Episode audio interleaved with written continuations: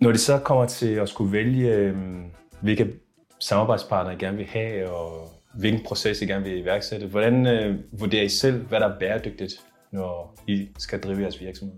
Jamen, det er et godt spørgsmål, fordi at, øh, først og fremmest så kræver det, at vi er der fysisk. Altså, at vi selv tager til Nicaragua og Peru, vi får kaffen fra, og besøger de producenter, som vi får kaffen fra, så vi kan se, at den er dyrket som øh, i, i sådan overensstemmelse med biodiversiteten og, og, og sådan naturen omkring.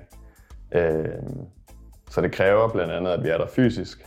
Øh, så kræver det jo også noget certificering i forhold til sådan økologi, for eksempel. Øh, det er jo ikke noget, vi bare selv siger, det er økologisk. Det er jo certificeret af en organisation. Og så er det også, at vi er ude på gårdene og se, hvordan, øh, hvordan arbejderne bliver behandlet, at de har gode forhold. Øh, der er jo rigtig mange arbejdere i høstsæson, hvor man plukker kaffe, som bor ude på kaffegårdene, øh, og ligesom er der i de, de peakperioder, der er i forhold til høsten. Det er noget, vi kigger på